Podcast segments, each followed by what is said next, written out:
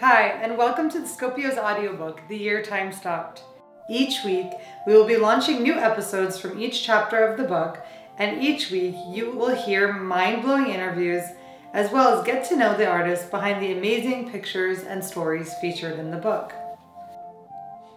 Chapter number four Social Distancing. One of the biggest shocks that the pandemic brought most people was that the necessity of social distancing, which tore many families and communities apart, away from the socially connected life they knew into unfamiliar form of isolation. For a lot of communities and cultures, this new way of life was especially difficult to accept. Physical touch was a main form of communication where love, respect, and acknowledgement were typically shown through simple gestures that have become taboo overnight. Thank you for spending time with me today. Now let's jump into the interviews from artists featured in the chapter.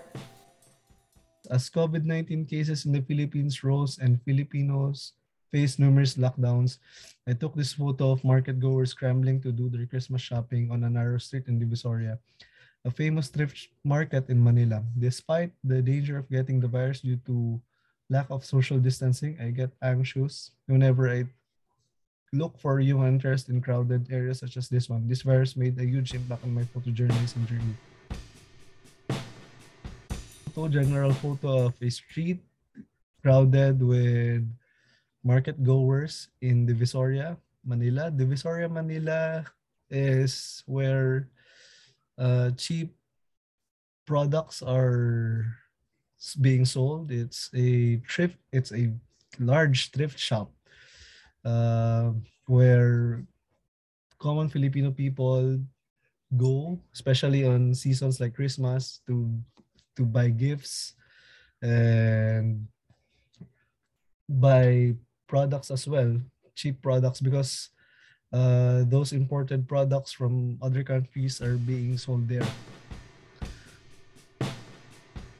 This was the time where the government, the Philippine government, uh, lifted the restrictions in travel, where uh, everyone are allowed to go as long as they have their uh, passes, and as long as they uh, observe social the protocols, the social distancing, wearing of face mask in patients.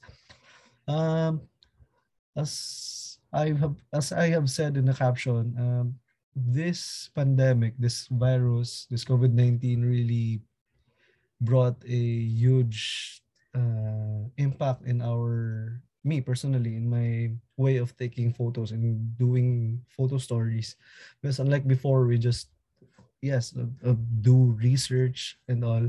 But we just unlike before we just go to our assignments and take photos uh, talk to to our resources to our resource persons. But now um, we became more careful and I think smarter in taking photos because well uh, it's it's too dangerous as well to media people because there are some of my colleagues who get infected as well. There are those who died. There are those who survived.